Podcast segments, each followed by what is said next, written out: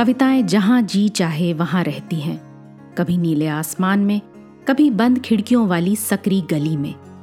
कभी पंछियों के रंगीन परों पर उड़ती हैं कविताएँ तो कभी सड़क के पत्थरों के बीच यूँ ही उगाती हैं। कविता के अलग अलग रूपों को समर्पित है हमारी पॉडकास्ट श्रृंखला, प्रतिदिन एक कविता। कीजिए एक नई कविता के साथ अपने हर दिन की शुरुआत। आज सुनते हैं नरेश सक्सेना जी की कविता, मरना है, ये तो तय है। ये कविता सुनते हैं उन्हीं की आवाज़ में। मरना है, ये तो तय है।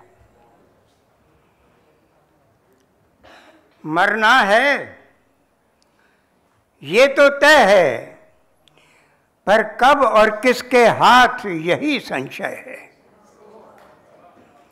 जो है सबसे नज़दीक, उसी से सबसे ज़्यादा भय है।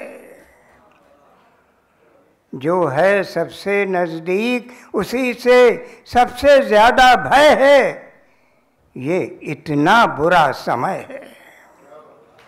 मरना है, ये तो तय है। आज की कविता को आप पॉडकास्ट के शो नोट्स में पढ़ सकते हैं। आप जहाँ भी प्रतिदिन एक कविता सुन रहे हैं, वहाँ अपने कमेंट्स शेयर करना ना भूलें। अगर आप चाहते हैं कि नई धारा रेडियो की ये प्रस्तुति हर सुबह आपके व्हाट्सएप पर आ जाए तो हमें इस नंबर पर मैसेज भेजें।